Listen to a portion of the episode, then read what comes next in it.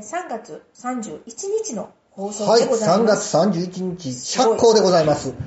釈光、赤に口と書い赤にて、口と書いて、釈光でございます。はいそうですねはいお昼間がいいらしいですね。お昼間がいい、そうですね。総合頃がいいのでね、うんなんかするんだらお昼頃にっていうね。そうですねはい。皆さんお元気でいらっしゃいますか？はいはい。今日ね、3月31日は、はい国際トランスジェンダトランスジェーンダー認。知の日っていう日なんだそうですよ。最近の、うん最近だいぶね、いろいろうと、んちょっとやりすぎ感もあるぐらいのいろいろと、ね、うんオリンピックとかでもね。はいはい。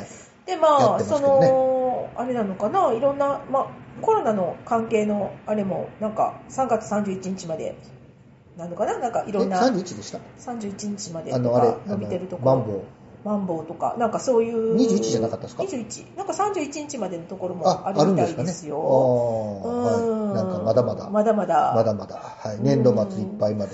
そう、3月20日にねう、ん。灘区政90周年のだんじりをやるって言ってたじゃないですか。出ましたね。あれもまた延期になってしまいまして、もう10月に。もうほんま10月に嫌やわ。ね、嫌やね、ほんまにもう。お祭りできないでございます残念でございますが。はい。ななんやろね。もう本当にね。ううんんまあ確かに、あのうんちっちゃい、あの、だんじりのとこの周りに、うん。男がね、うん30人ぐらい寄るんですから、まか。あ、大きい声出すんですから、か。あんま良くはないとは思うんですけどよくはないけども。ねやりたいですね、でもね。いや、ねそらやりたいわ。いそらやりたいわ本。当にね。うんいや、お祭りが忘れられちゃいますからね。うんやめちゃう、やめちゃうとできないとね。そうですね。そうなんですよ。参加する人も減っちゃうしね。長らくやってないと、やっぱり毎年やるっていうことがうん。めっちゃ大事やなとうん思っておりますが、うん5月の本祭りはできるのかな？ひょっとすると。開けるとね。ねできたらいいですね。あの、ちなみに今日のね、釈光、釈光ねはい。は、えー一応まあ、あの、まあ、6つある中で、仏滅が一番ね、ちょっと興味って言われてる、その下から2番目の男なんですね。今日、じゃうん。あ、末吉ぐらいの感じ。なんですよ。なるほど。でね、えっ、と、やっぱりちょっと、だから、えーどういうあれかっていうと、うん。神っていうね、うん。えっ、と、八鬼の鬼神がいてて、鬼人？がいてて、八つの鬼のね、こう神様っていうかな、鬼ね。鬼。の人とか。うん鬼神ですね、はい。人や生き物を悩ませる日があることに由来していますよっていうことなんです。でへー。赤赤,、まあ、赤い口と書きますよね。うんうん。赤は火や血をれ火とか血ですね。赤いものね。うん連連想させて、うん。災いは、災いや今日の意味合いを持つと。うんで、火の元や刃物に注意すべき日ですよっていうことなんですね。おーうんじゃああれやね。あうんの、下から2番目のはい運気的にはそうなんですね。そうなんですよ滅滅の次に悪い日ですね。うん、だからまあちょっときゅ、まあ、そのトラブルとかね、そういうはい怪我とか、事故とか、そういうものを気をつけましょうということで、実は仏滅よりね、お祝い事はさ、あの、仏滅よりもお祝い事は避けられるべき。日みたいです。で、この日は、まあ、はいその、五の、五の刻ですね。だから、午前11時頃から午後1時頃までですね。うんうんだから、11時からお昼過ぎぐらいまでが基地なんですって。そうなんですね、お昼ですね。うんそれ以外は、まあ、あの、1日、あの、ちょっと興味になるの2で。時間しかないんですね、基地のうん。そうです、そうです。1日の中でね。だから、入籍とかね、なんかその、しようかなっていう時は、あの、これが釈光の時は、その基地の時間帯であるね、正午前後を狙って、うんうんうんあの、行くのがじゃあ、基地の時間も2時間だだけあると。うん逆に言うとね。うん仏滅は全くないっていう感じね。うん。で、見て思ったんですけど、はい。大安があってう、ん両端が仏滅と釈光なんですね、うんこれね。そうです。ね、挟まれてるんですね。挟まれてるんですね。ねだから、う浮かれとったらあかんよ、事故 するよとか、そういうことなのかもしれないですね。大安の次に鬼が来るんですね。うんうんうん。なるほどね。はい毎毎はい毎週これ言うてますけど、うん勉強になります。そうですね。ねでね、えっと、まあ、あの、お参りに行く、なんかその神社とかね、おはい。参りに行っても問題ないですか？っていうことなんですけど、はい。まあ、もともと六曜って中国発祥の占あの占いから来てるのでね、やっぱり占いから来てるんですよ。日本の神社とは関係ないです。仏教やね、どっちか言うたら。うんうん。なので、えーあ釈光の日にね、お参りに行っても問題ないですと。気にす、気にされるようでしたら、その、まあ、正午頃に行くといいでしょうっていうことですね。で、引っ越しをしても大丈夫ですか？っていうことなんですけども、うんうん。まあ、釈、あの、釈っていうか、その赤っていう字が火を、まあ、連想させてししまって、火災を思わせることから、あんまりね、引っ越しはよく思われてないんですけども、うんうんあのーまあそんなにまあ気にする必要はないのかなっていうところはあります。はい。はいで、あと納車ですね。納車。あ車の車をね、あはいはい結構この納車でね、非気にされる方非常に多いように思います。ああ、そうなんかな。はい。うん、だからやっぱりまあ、あの、お昼前後がいいんじゃないんですかっていう感じですね。ですね。あとは、えっ、と、お葬式とか法事とかおお通夜とかっていうのは、うんうんあの特にもう全然問題ないですよっていう感じ。靴の方は。うん、うんですね。っていうことなんですけど、まあ、あんまり気にする必要はないけれども、うんうんあの、まあ、言ったら、気を引き締めないといけない。ちょっとね、そうですね対案が来て、わーってこう、気がなんかこう、大きくなって、まあ、それをちょっとね、油断するなよ、みたいな感じの日なんじゃないのかなとなるほど。思いますね。はいはい。今日は釈光でございました。油断すんなよっていう感じでね、はいやっていきたいと思います。もういいですけどね、はい夜のね。はいはいそうですね。ははいい。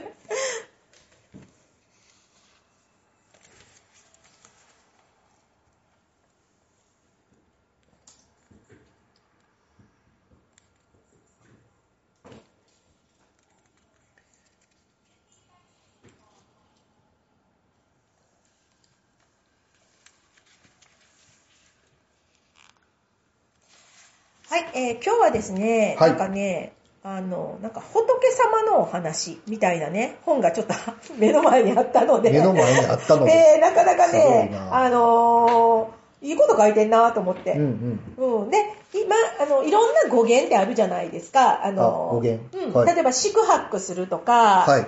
あの、結構その仏教から由来してる日本語って結構多いですよね。ほうほうほうほうんう。うん。宿泊もそうなんですか？うん、うん、宿泊もそうだし、まあ似たような感じで七点抜刀とかね。ああ、四字熟語的なやつ。うん四字熟語的なやつとか、結構、あの、仏教から来てる言葉って、あるんですか？仏教、その、うん仏教語から来てる言葉があるらしいんですけども、もったいないっていうのも、うん。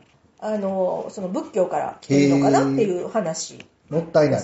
でね、よくなんか、日常的にはもったいないなとか、うん。うん、いう言葉ってありますけど、これも仏仏教からも出てきてるんですね。うん。でね、えっと、あるね、その、なんか、えーこうか西洋のとか、はい海外のね、有名な、なんか、そのノーベル平和賞を受賞した、その環境保護活動をされてる方がね、うん。こう日本にはね、もったいないっていう考え方がうん。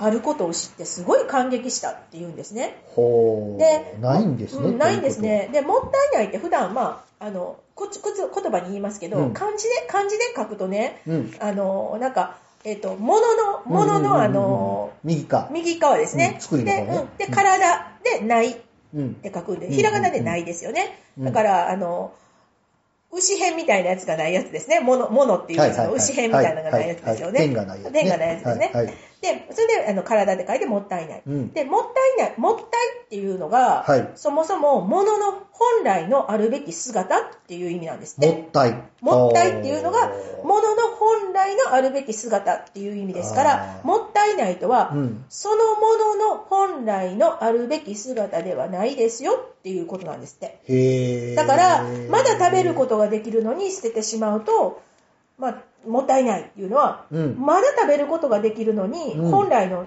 あるべきは姿いの扱いしてないってことですよね。だからもったいない。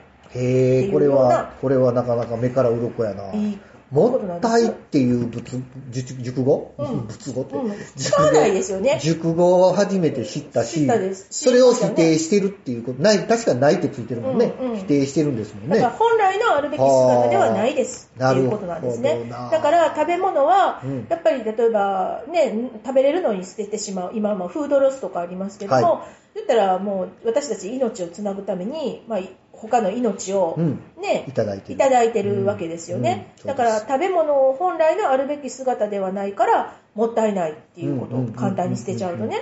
だから水やこう電気とかね、水道とか電気とか資源を無駄に使うことも、うんもったいない使い方をしてはいけないって言いますよね。うんうんでもこれってやっぱりちゃんと活用する。ちゃんと正しくね、やっぱりその自然の資源なので、それをまあ自分たちの生活のために使うわけじゃないですか。はうん、だからやっぱり無駄な使い方をするのはうん本来のあるべき姿ではないっていうことなんですよね。い。うん。うんでうんいうことなんですね。なるほどなであとなんか例えばすごい才能があったりとか、うんうんなんかすごく能力があるのに、うんうん。こうそれを活かせてないとか、うん眠らせてる人ってやっぱりいるじゃないですか。はいはなんかもったいないなって、あの人もったいないなっていうこともありますよね。言います言いますだからやっぱり本来だったらうんその能力とか才能がもっとちょっとなんかこう、使えたりうん。輝かせることできないのに、できるのに、それをやってない。なんかそのための何かね、えー行動ができてなかったりするのはその人の本来の姿ではないっていうことで、もったいない。あもったいないなっていう。あ、なんかそのケチってる意味合いじゃないってことなんですよ。うん。もったいない。なんか、うん。もったいないな、もったいないなっていうのは、なんかすごい、ケチったり、か印象はそうですね。なんか節約してるっていうイメージがありますけど、うんうんうんそういうのでは出し惜しみしてるというかね、うん。使い惜しみしてるっていう、まあうん。意味合い、ちょっと違ってて、だから本来の姿を生かしきるっていう精神が、このもったいないっていう言葉にあるんですよっていうことで、それはちょっとわからなかったですね。うんなるほどなと思いましした。でね、えっと、お釈迦様の,、はのこのエピソードがあって、はいお釈迦様のなんかその10代弟子とかにね、アナンっていうね、めちゃくちゃ美男子、美しい、うんもう、あの、お弟子さんがいてたらしいんですね。はい。で、この人が、ある国の王様に招かれて説法をして、でね、もうその女性が、もうそこの、あの、城下、城下町にいる女性がね、もう、もうはいアナンの、もうかっこいいし、で、うん話にもお釈迦様の、あの、ね、直接の弟子だから、うん話にも感動して、はい。王様からね、あの、もらったばかりの、あのその女性たち、きあの、お城の中にいる女性たちが、はい王様からもらったばっかりの、えっ、と、衣をうんアナにお布施をしたそうなんですね。はい。で、あの、言ったらそのお王様の取り巻きの女性たちは、はい自分に王様からもらった服をもうアナに、えっ、と、お布施をしたと。はい。で、えっ、と、もうね、あの、王様がね、普段せ、あの、こう、日常してる時の、どうして自分が与えた服をね、うん。衣を着ないんだっていうと、女性たちは、うん。あの、アナン、アナン様のうんお話を、説法を聞いて、うんうんお礼にね、伏せしたんですよっうんてうんいう感じで、うん。はい。えー答えたそうなんですね。はい。はい。で、もう500人以上のその女性たちがそういうお布施をしたので、うんうん。で、アナンをね、王様が腹を立てて自分が渡したやつを来て欲しかったのに。うんうんうん。うんで、お前はもう500枚ものね、500枚ものの、あの、衣を受け取ったっていうか、そのね、うん。そんなに多くの衣がね、どうして必要なんだうん。って答えたそうなんですね。うんうんうん。で、えっと、アナンはお釈迦様にはたくさんのね、弟子がいるから、はい。えーくださったね、あの衣をありがたく受け取って、みんなと分け合いたいと思いますって答えたそうなんですよ。はでそれを言うとね、うんもうやっぱりお釈迦様っていうのは尊敬されてる、尊敬してる、王様は尊敬してるので、はいそれを言うともう何も、あのーこう答えれなかったそうなんですけど、はいでもなんかプライドが傷ついたんでしょうね。じゃうんうんあこれまで着てた衣はね、捨てるのか。い。うん。であのーそれも誰かからもらったもんだもんもんだろうって言ったわけです。全部だからやっぱりいろんなものはお布施してもらってるわけじゃないですか。はい。で、いや、捨てはしませんよ。その今まで着てたものは下着に作り変えますじゃあ、その古い下着はどうするの？あ王様が着て、そうなんだねはい縫い合わせて敷布団にする、しますと。はい。じゃあ、今まで使ってた布団はどうするんだっていうと、敷物にしますと。うんうん。じゃあ、古い敷物はどうするんだって。足を拭く雑巾にしますと。はい。じゃあ、古くなった雑巾はどうするんだっていうと、はいはい細かく裂いて、はい床や壁に塗る泥に混ぜて使いますと。はい。私たちは施しを受けたものを決して無駄にはいたしませんって言って、はい。もうすごくね、あの、王様はうん。感動したっていうあの、逸話があるそうなんですね。だから全てのものを生かしきるっていう精神が、まあ、もったいない。まあ、ここからそのもったいないっていうものの本来の、そのね、あるべき姿っていうことで、はいうんえー語源ができたっていうことだそうです。なるほどなうん。私どもあのお洋服をね、ずっと販売してるじゃないですか。はい。スーツとか。はい。で結構あの、いいものを作られる人もいらっしゃる。まあまあうんうんもちろん日常着で、うんあの普段にスーツとあの仕事着で作りはる方もいらっしゃるけど、うんその、その中でもちょっと高級なものを買われた時がある、あるまあ勝負服的にね。うんうんうんで、その勝負服をもったいないもったいないって言って着ない方がいらっしゃるんですよ。高い。はいうんこれが勝負の時にしか着いひんやつやから、言ってうんうんうん置いてたら、うん虫食われたりうんするわけですよ。だからもったいないから着てくださいねってよく言うんですけどうん、やっぱりね、物って活かしてやらないと、そう、あの、結局着れなくなって、よりもったいないことになるので、うん。ね、ぜひね、あの、本来の姿を全うさせてあげてほしいなとも今の話を聞いて。ね、今も、思いました。ね、今そういうやっぱりリサイクルとか、はい。い、ろんなリユースとかっていうのも、そういうのも考え方が、まあねはい。SD SDGs の中にもはいあるので、そういうね、うん。SDGs 流行ってますね。うん、やっぱり、食品ロスとかもありますから、本当こういうね、精神っていうのが、へえと思って、すごいですねすごいですね。勉強になりましたうん勉強になりました。はい、ありがとうございます。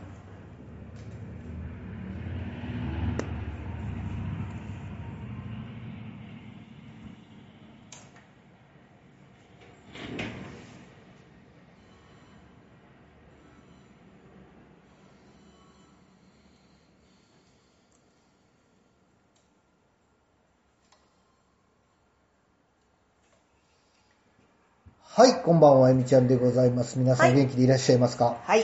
あのーこの間はいの収録、前回の収録のあ終わった後にちょっと僕こ、ぼそっと言うた話で、うん。あの、HSP の話。あー、はい。はい。あのね、はい。あの最近あちこちで聞くよう敏感な、さんですね。あの、あ、そうそう、うん繊細さん。繊細さんか。あの、ー繊細さんっていう本を書いた人、うんあの人はすごいなと、この繊細さんっていう言葉をはいうん言葉をね、作り上げてはったんがね。そう。わかわかりやすい。しかしかも、繊細さんと、あの、雑な人じゃなくって、うんうん繊細さんと非繊細さんって分けはったところうんうがんすごいなと思いまして、そうですね。ちょっとその話をしていきたいなと思います。そうですね HSP、うん Highly Sensitive Person やったっけ、うん。うん、そうですね。ね Highly Sensitive Person ですはいね。。はい。えー高度に敏感な人っていうことでね。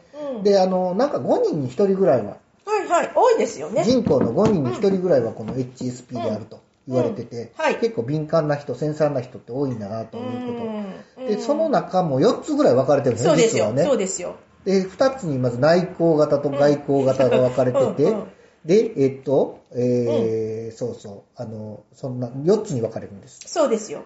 あの、で、あの、その中に、あの、HSS 型 HSP って一番こうね少ないはい。人数のところがあって、これが5人に1人の中の30%やから、うん。6%ぐらい、うん全人口の6%ぐらいが、この HSS 型 HSP という一番めんどくさいタイプの。内向型と外向型と、はい。刺激追求型と、とかそうなんですそういうなんかやつですよね。HSS 型っていうのはうん。刺激追求型のうん。内向型、うん。えー繊細さんなんです。だから、うんうんえっ、と、好奇心がめちゃめちゃ旺盛なんで、うん。突っ走って行動力もあるんやけど、うん。実は繊細なんだというね。うんうんうん。だから、突っ走った後落ち込むっていう、うんうん。こういうパターンのね、ちょっとめんどくさいタイプの種類なんですけど、これのね、特徴がね、あの、ある時ずっと読んでて、あのう、これ特徴、うん。HSS 型 HSP の話をなんでするかというと。この特徴を読んだ時に、うんあれこれ自分やんって思ったんですよ。そうですよね。うんわ、かります、わかります。あの、うん特徴が、うん新しいものが好きで飛びつくがすぐに飽きてしまう。そうですね。はい。わかります。外に出かけるのは好きだが、うん人混みや騒音などで帰ってからぐったりしてしまう。うん、うん。周りからは明るく社交的で元気と言われるが、実はそうではない。うん、わかりまはいす。。それ周りからは落ち着いていると言われるが、実は心の中で焦っている。うん。初対面で打ち解けるのは得意だが、うんだんだん疲れて 距離ができる。うん。大胆な行動を取る割に些細なミスを引きずってしまう。好奇心旺盛ではあるが、うん常にどこかで警戒している。ね。これ飲んだ時にね、いや、俺俺やないかと思ったわけですよ。うんでね、あの、ある程度この、その、うん生きづらさ的なとこは、うんうんああの、ずーっと昔から引きずってて、うんまあ学生時代なんか特にそうやったんですけど、うんうんうんまああの、努力というか、仕事柄こう人と会う仕事なので、うん。なんかこうクリア、克服はしてきたつもりだったんですけど、うん。やっぱりどっと疲れたりすることが多くって、で、あの、結構あの、僕睡眠取らなあかんタイプで、うん。結構しっかり寝ないと次の日役に立たない。うん。そういうことも含めていろいろ読んでると、うんこれすごいなぁと思って、こんな、こんな気質、あ、これあの、病気とかじゃなくて、じゃなくて気質なんですよね。こういう気質で生まれてくる人がいるんですね。はいいるんですよ。私あはね、もう、あの、本当に、私も HSP で、はいえっと、刺激追求型の外交型 HSP なので、HSS、HSS 型 HSE なんです。ね E なんですね。いいですね E タイプなんですよ。はいはいだから、わかります。私ね、本当だから小学校の時、うんうんうんうんでうんあの、リーダーシップとかその班長とかね、はい学級委員とかい選ばれたりとかするんだけど、はいめちゃくちゃ疲れやすくて、はいあの、例えばクラスが、学年変わると先生が変わるじゃないですか。はいはでね、泣いてるんですよ。家で帰ったら。家で帰ったら泣くんですよ。ね疲れちゃってね。もう疲れちゃってくたくたになってくね。たくたなんで、うんでも、外で、その、外面、だからね、親からしたら外面がいいとかねなんですよ、そういうふうに見え、いや、そそんなつもり全然ないんですようんうね。ん。だから、プライドが高いとかとも見られるし、うん。そうなんですよ。それってプライドが高いわけではなくって、うん人の目を異常に気にしてるんですよね。常に。そうですね。ですっごい空気を読もうとするので、うん。あの、だから僕らお見せしてるじゃないですか。お見せしてると、あの、エアコンの温度とか、例えば明るさとか、うん。めっちゃ気になります。環境をすごく意識するんですね。そうですね。で、当たり前だと思ってたんです。うん。ちょっと温度は高いから下げなあかんやんとか、うんお客さんが寒がってるやんとか。すっごい思うんやけど他のスタッフ何も気がつかないのね。なんですよ。なんで気つけへんねん自分らって怒ったことがあるんですようんうん。お客さん寒がってるやんって言って、言った、うん怒ったというか、言ったことがあるんですよ。うん。ああ、そうですねっていうね。うんで、これ何回もやってるうちに、うん俺だけか気ついてんのっていうことになってくるんですよ。うんうんうんこれね、うんあの、で、これ分かったからう今、腑に落ちて、あ、こんなことを要求したらあかんねやなって人にうんって思って、うん。思ったんですけど、うん。そういうことが今まで多々あったなと思って、うん。今すごいそれを振り返りながら感じてるとこです。そうですね、うん。私たちが子供の頃というか、ついつい最近ですもん、うんこの、えっ、と、繊細さんのね、HSP の話っていうのは、なんとか博士がね、うんうん。アーロンそうなんですよ。博士。うん。うん。なので、それまで本当にそういう話も知らなかったし、うん。でもこれめちゃくちゃ当てはまるなっていうのは、そうなんですよね。だあからーまあ、あんまり一般的なことにやっとなりつつあるんですよ。あの、論文の淳がうん。公開、自分がそうやって言い出して、うんうんうん。すごいこう、話題になったとこがあって、うんうんうん。今やちょっと市民権を得てきてるのかなというところがあるんですけど、だから本当に、もう幼稚園ぐらいの時からかな、うん。もう本当にその、なんていうの？あの、えー、大人びてるってずっと言あわれてて、私もそれもずっと言われてます、うん。落ち着いてる、大人びてるって言われてて、だから、あんまりこう、逆に言うと、考え方も言うたら、ちょっと大人と喋るのが好きやったし、うん、そうですね。なので、ですね。私もだから子供の中に入れなかったんですよあね。私もそうです。そ のタイプでした。ね。だから小、幼稚園、小中高うん。とそういうところをずっと、うん。なんでかなっていうところがずっとあってて、えーそういうのを考えながら生きてた時期があったなと思うと、うん。こんなことを考えてる人がいっぱいまだ世の中にはしゃるんでしょうね。6%の人というか、です HSP の人はね、うん。5人に1人なんでうん。20%ぐらいいらっしゃるので、うんななんでだろうなってな、なんでかなって、なんかこう、ね、うん。思っていらっしゃる方は多いとは思います。そうなんです。で、うん。見た目がわからないんでね、ううん。ん。なんかこう、そういうことがあったなと思いながら、うんね、聞いてはる方もね、うん。結構そういう、うん。当てはまる方が多いらっしゃったりするのかなとも思うんですけど、うん。まあね、一つちょっとでもそれが分かって、うん。なんか、これ、気質やから治るもんでもないし、そうですね。病院行くもんでもないので、ないです、ないです。病気ではないしねないのでね障害でもないのでね。そうなんですよ。うんただ、それが分かったということが、うんあの、人にそういうことを強要しなくなるし、うんうんうん。あ、特殊能力を持ってんなっていうのが逆にあって、そうですね。うん、これ特殊能力ですよ。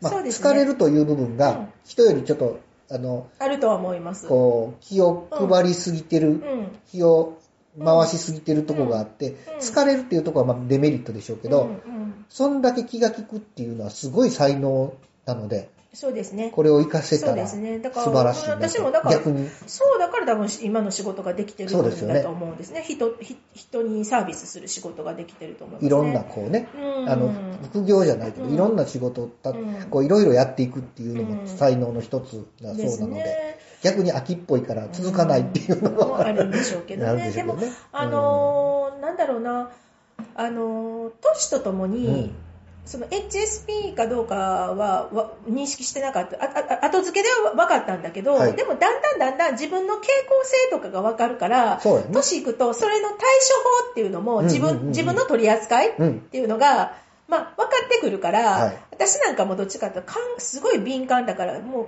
考え出したらもうね、うんうんうん。こう、無限、無限、際限なくこう考えちゃうんですよ。でぐるぐる思考っていうやつね。うんだから特にそれがもう、あの、自分の役にも、人生にも役立たへんなって思うから、うんうんうん。例えば考えないようにするとか、うんうん。私は考えすぎてる人間なんやと思ってるので、はい。あ考えないようにするとか、逆になんかその、どあの鈍感力っていう、い昔ね、うんうんうんなんか本が流行りましたけどありまも、だからやっぱり悩んでたので、うん。やっぱり鈍感力をつけようとかね、うん。やっぱりそういう、あの、自分の中で。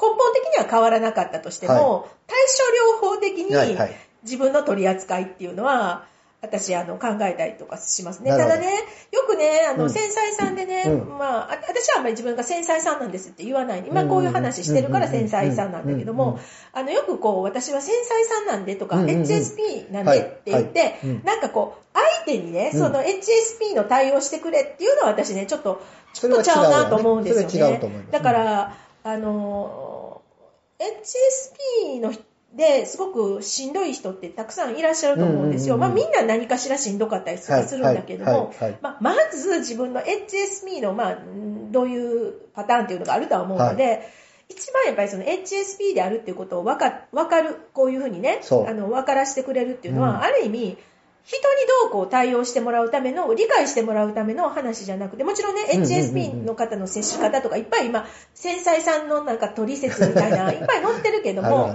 あの、繊細さんは、はいまず自分が繊細さんであるならば。自分の取り扱いはい。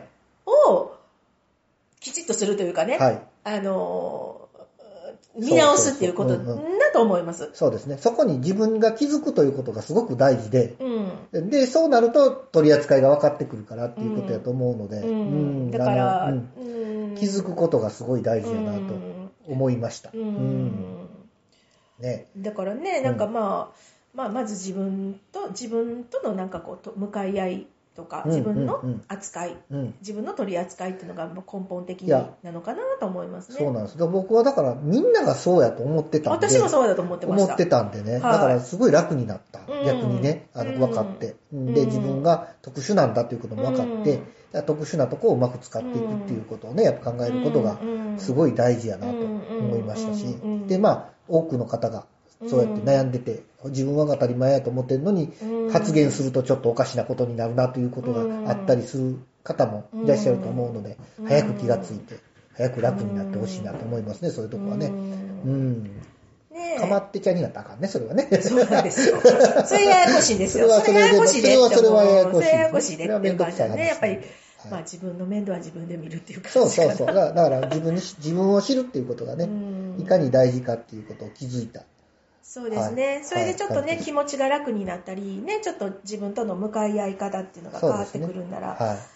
自ね分の特性っていうのを特知るって性っていうことはね、ね、時田久子さんっていう本方のね、はあ隠れ繊細さんっていう本を読んだんですよ。隠れ繊細さん。隠れ繊細さんっていうことが HSS 型 HSP なんですけどね。ううんん、その本を読んでね、うんああと思いましたね。うん自分の扱い方とかをいろいろ書いてました。そうですね。んなかなかそれは面白いなと思って、うんはい。